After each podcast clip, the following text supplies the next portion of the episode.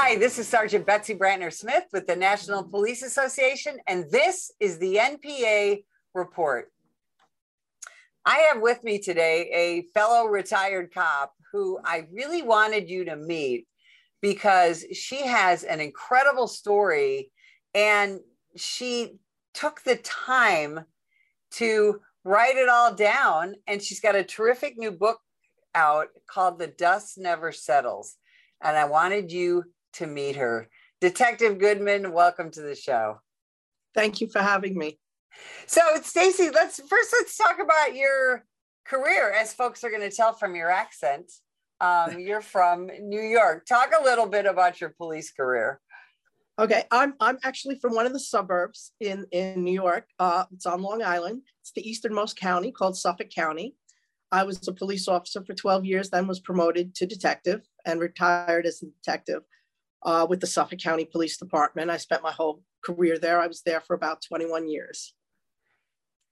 And so you got involved uh, prior to 9-11-01 um, you got involved in a, a federal initiative um, kind of a task force right to be able to deal with mass casualty incidents and terrorist incidents if something like that would ever happen in your yeah, area right yes actually the, when you're hired as a as a as a police officer with suffolk county they do a really smart thing they they get information from you on what your skill set is from either past jobs or past careers. Um, and that helps them. And in this case, we had in 1995 uh, uh, is when I got hired. So we had 10 weeks of field training. And in July of 1996, the TWA Flight 800 plane disaster happened. And my lieutenant was like, he knew about my past uh, career, uh, which was with the American Red Cross. I was a paid employee, and my title was disaster specialist. Uh, and I trained for plane disasters and man made disasters and natural disasters. So he told me, okay, you're going to spend your, then we're going to take you off field training and you're going to work over at the medical examiner's office where all the remains were being brought. And this was in Suffolk County. And through that, I met a bunch of medical professionals who worked for this uh, federal agency as volunteers. They, they volunteered their, their time, their service, and their expertise to travel around the country and assist with like man-made disasters, plane disasters, or natural disasters, hurricanes, tornadoes that devastated communities, and they would help those communities. Uh, they did not have a police officer on their on their team. And uh, once they got to know me from working over there, they asked me to join. It was called, it's called DMORT, uh, which stands for Disaster Mortuary Operational Response Team. And I joined. It's a volunteer thing. The government would train us, and we had to pay the government to get the special uniforms. And we would go for the training. And um, my first activation was on 9 11 of 01. So, Stacey, I have to ask you, uh, what motivated you to make that switch from working for the American Red Cross to going into police work? Well, I had always, since my late 20s, I wanted to be a police officer. And I discussed that in my book about how that transaction happened. And I was offered a job while I was waiting on the list to become a Suffolk County police officer. I was offered a job with the with the American Red Cross in Nassau County uh, which is where I lived at the time. And uh, so they offered me the job, and I worked for them as a disaster specialist. And uh, after that, I ended up uh, getting called up to become a police officer.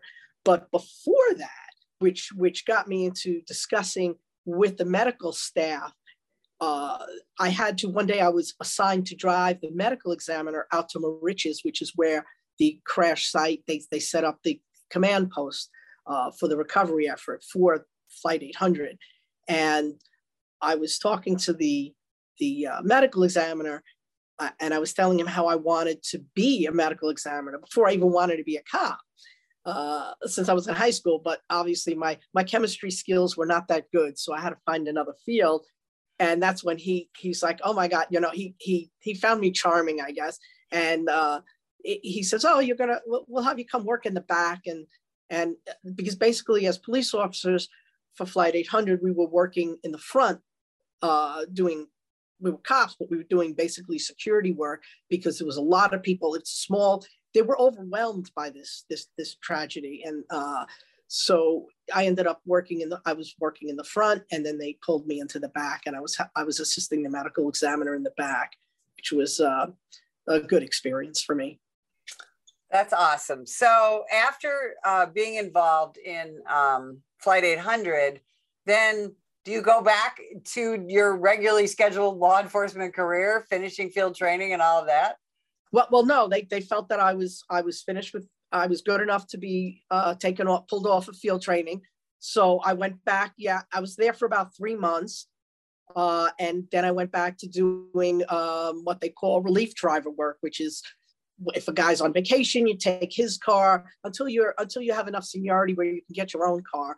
That's what I did. I just bounced around uh, the fourth precinct, which is the Smithtown area where I worked. So talk about 9-11-01. Like, like all Americans, you and I both remember what, what we were doing that day.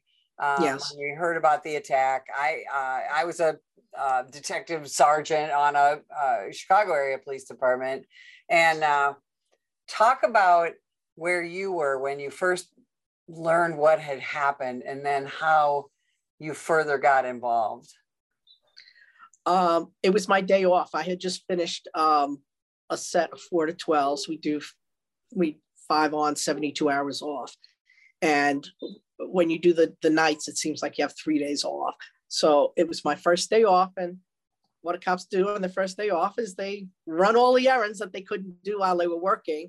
And when I, you know, got up, took care of everything in the house, and jumped into my car, in my personal car, and I always have the radio on, you know, listen to my favorite uh, music, you know. And I was just going to run to the post office, you know, do all the boring stuff. Uh, and it was a beautiful Tuesday morning uh, in September, unusually clear skies, which is very unusual for Long Island. We usually have cloudy skies so, so surrounded by water. And um, I hear them talking about the World Trade Center. And, and for a quick instant, I thought, oh, maybe this is the anniversary of the bombing, which was in 1993. But as I'm driving to the post office, I'm like, wait a minute, the bombing was in February. This is September. So I really started listening to what was going on. And I'm like, oh, this something else is going on. And so I just like kind of made a U-turn and drove right to the, uh, the, the precinct that I worked in. And uh, I went in to see some of the uh, plainclothes guys, and they have a little TV in there. And I walked in there, and they were all glued to the TV. And we, you know, I walked in there just in time to see the second plane hit. And you know, we knew this wasn't an accident at this point. We knew something very very very bad was happening. And uh, um, you know i just told my lieutenant i said i'm here if you need me. And he's like well just go home because nobody knows what's going on. We all just assumed that there were going to be more attacks. And and when i went home i got the call from the uh, from the people at dmort and they were like you know we're going to activate you. We need you to respond here tomorrow morning. Get your bags packed. So I called the precinct. I told them I would uh, I was going to be away for two weeks uh, because that's the usual activation from DMORT. The precinct, you know, I told him, I said, put me out sick, uh, put me out on vacation, put me out whatever you got to do because this is where I'm going. And uh, they were really good about it. They notified, um, you know, the the administration, the staff that, that works behind the scenes, you know, that does all the payroll and everything. And uh, the county executive, which is like a mayor, but he's the county executive, he runs the county, he sent out an executive order to allow me to get paid by the police department, but work in this capacity at ground zero, wow. which was which was phenomenal. Um, so yeah, the police department was really great about that. So I spent the next 23 days working at ground zero. Uh, I was uh, sworn in as a federal temporary federal agent. Um, and I was to assist because I had no medical training. My title was logistics specialist, and I was there to assist the medical examiner or any medical staff in whatever they needed me to do. Um, and they would attend to the medical uh, side of things. Uh, in this case, because things were a little bit different, um, and we were just there was no procedure or protocol for any of this. Uh, we we were sent up upstate New York to get our orders.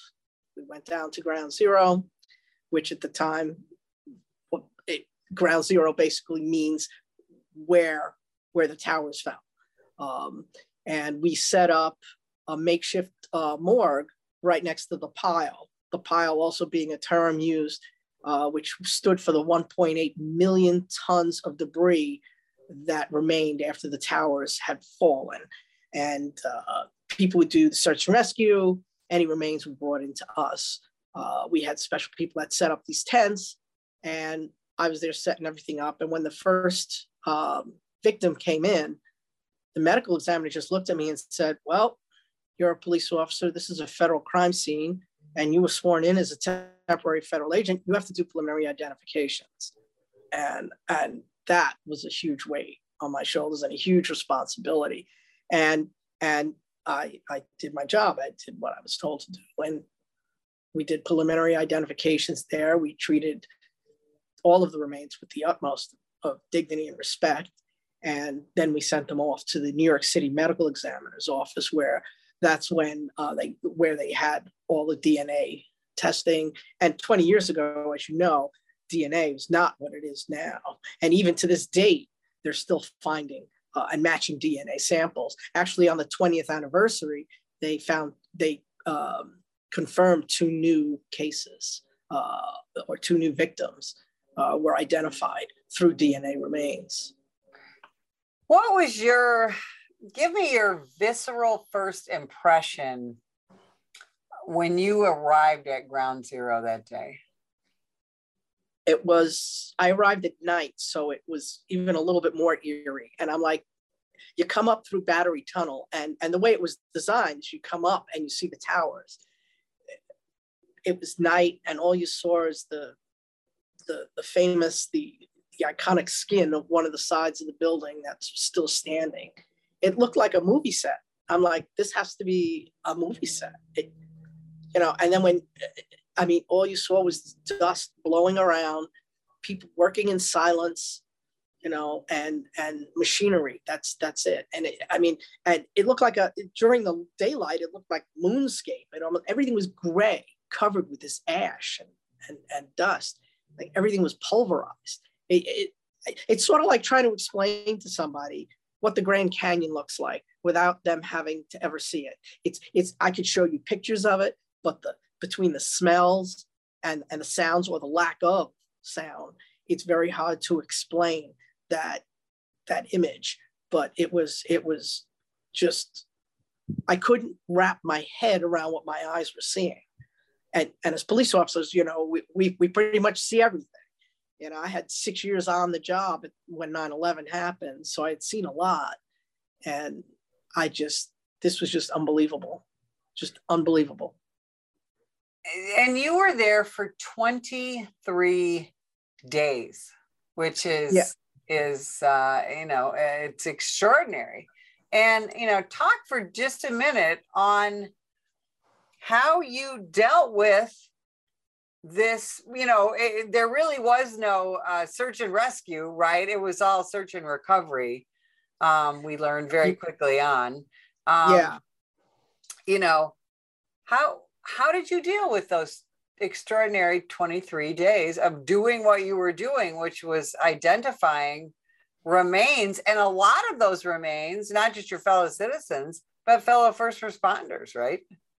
Yeah yeah, was, there was uh, unfortunately a lot of firefighters um, had come through, and uh, it was, you know, I worked 12 hour shifts, 23 days, you know, for the entire 23 days, I worked 12 hour shifts, and there really was no time to, to, to really sit down and think. I mean, we had debriefings after each shift, and basically it was just you you you got up, you got dressed, you went to your meeting, you got in the van that took us right down to the site, and you spent. I, I worked the night shift. I worked 7 p.m. to 7 a.m. You had your breakfast, and you showered and went to bed and and that was it there was no time to really think about what was happening you just did your job there was no time to be to be tired there was no time to be anything you were there to help these people and and and just get the job done i really didn't think too much about until later on you know because i was there to do a job and i just wanted to do that job well and that's not untypical of uh, first responders, right? That's what we do. We put our head down and go. We know we've got a job to do, and we just go do it. Yeah, yeah, yeah. We think so, about the other stuff later. Exactly. So you come to a point where your assignment there is done. Um, what happens next? Where do you go from there? Um, they send me back I go back to the, the police department wanted me back. They wanted to keep me another month. And the police department's like, no, you know, you know, we need manpower, whatever they said. So I returned to my normal duties. And the hard thing about this is that I couldn't even talk to talk to my fellow, you know, police officers about this because they weren't there. They they didn't know what I went through. So I kind of just went about my day without really you know discussing this with with anybody at work. Very few people knew that i was actually down there.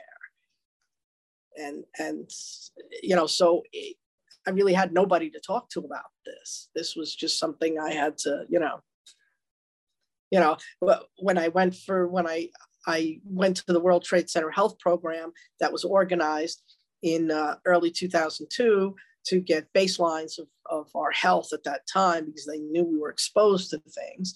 And uh, you know I, I i i met and spoke to other first responders that were there. That was the only time i really spoke to anybody about you know because mm-hmm. we were all there. Right. But nobody at my job that i really you know could talk to about things. So what um motivated you then to write the book the dust never settles what uh you know, all these years later? Well, I, I actually wanted to have it something written by the 10th anniversary, but it was kind of difficult for me.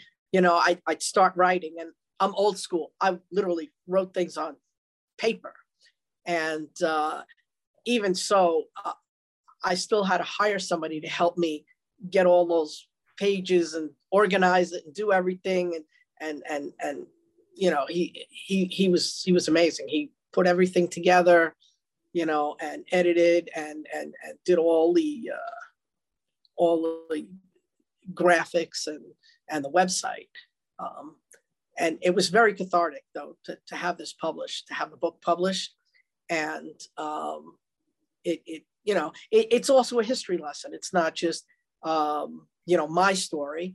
It's it's it's a history lesson of of 9/11 uh, because they're not teaching this in schools. And, uh, you know, I really think that that children should know about this. I, I offer my services to uh, volunteer and, and come in as like living history and, and answer any questions that I can. And, um, but I, I like having that the book is out there and I like having people ask, you know, interacting with me and, and talking to me and, and, and, and really, you know, getting the subject out there because I think it's, it's important that we keep talking about it, just not on the anniversaries, but you know, this this is this is a part of our history, an ugly part, but it, it's it's part of our history and it needs to be remembered. Yeah, I mean, it's been over 20 years now since 9-11-01, a day that that our generation will absolutely never forget. But uh, you're correct in that um, you know, children now uh, in school, a lot of them, uh, you know, most, of, you know, all of them in in grade school and high school weren't born then, um, and uh, and we don't really do a good enough job, I think, in America, of teaching what happened, uh, not just that day, right, but the aftermath of it. Yeah, the the aftermath is pretty pretty tragic. I mean, you have more people that have died not just first responders, but the construction workers that were down there, utility workers that were down there. More people have died after 9 11 from 9 11 related illnesses and cancers than actually died on 9 11. You know, there are people still suffering and dying today that it, it's, it's terrible. It, you know, I mean, I, that's why I'm here in Arizona because I suffer with, with lung issues and sinus issues and, and, and, and other ailments related to, to 9 11 exposures. Right, right. And that's why it's so important to continue to tell this story. Stacey, where can people find the book? Where can they find out more about you and maybe bring uh, bring you in to talk about what happened? Absolutely, yes. I do. I do speaking uh, engagements, and they can go right to my website and actually book an appointment with me. Um, they can also get the book from my website, and the website is Stacey S T A C E Y Goodman book dot com all lowercase all together and once you get there you can learn about me there's there's a place to purchase the book if you purchase it directly through me it is on amazon uh, so you always have that option but if you purchase the book through my website through uh, paypal secure site um, i will sign the sign the book personally personalize the book and sign it for you Awesome. Stacey Goodman, thank you so much for spending time with us today. And if you would like more information about the National Police Association, visit us at nationalpolice.org.